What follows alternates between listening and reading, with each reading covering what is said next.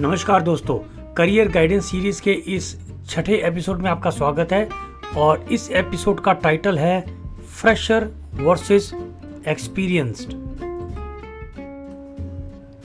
अपने करियर के शुरुआती दिनों में लगभग हर किसी को यह बात सुनने को मिलती है कि तुम अभी फ्रेशर हो, जबकि ये बात सत्य नहीं होती, क्योंकि जितनी हमारी उम्र होती है, लगभग उतना ही हमारा लाइफ का लर्निंग एक्सपीरियंस होता है। और बात जहाँ तक जॉब की है तो अपनी जॉब के केवल पहले दिन ही हम लोग फ्रेशर होते हैं। पहले ही दिन हमें एक दिन का एक्सपीरियंस हो चुका होता है। और फिर हर कोई कभी ना कभी किसी ना किसी पेशे में फ्रेशर तो होता ही है। अपने करियर पाथ की इस सीढ़ी में हम नित्य प्रतिदिन कुछ नया सीखते हैं और आगे बढ़ते हैं। एक्सपीरियंस यानी नंबर ऑफ़ इयर्स या नंबर ऑफ़ मंथ्स नहीं होता। एक्सपीरियंस केवल इस बात का होता है कि हमने एक नियमित समय में कितना सीखा?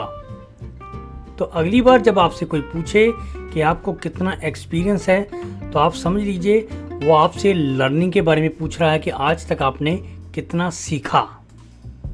अपने इसी लर्निंग एक्सपीरियंस को हम बड़े शान से अपने क्यूरिकुलम वाइटे यानी कि रिज्यूमे में लिख सकते हैं मेंशन कर सकते हैं।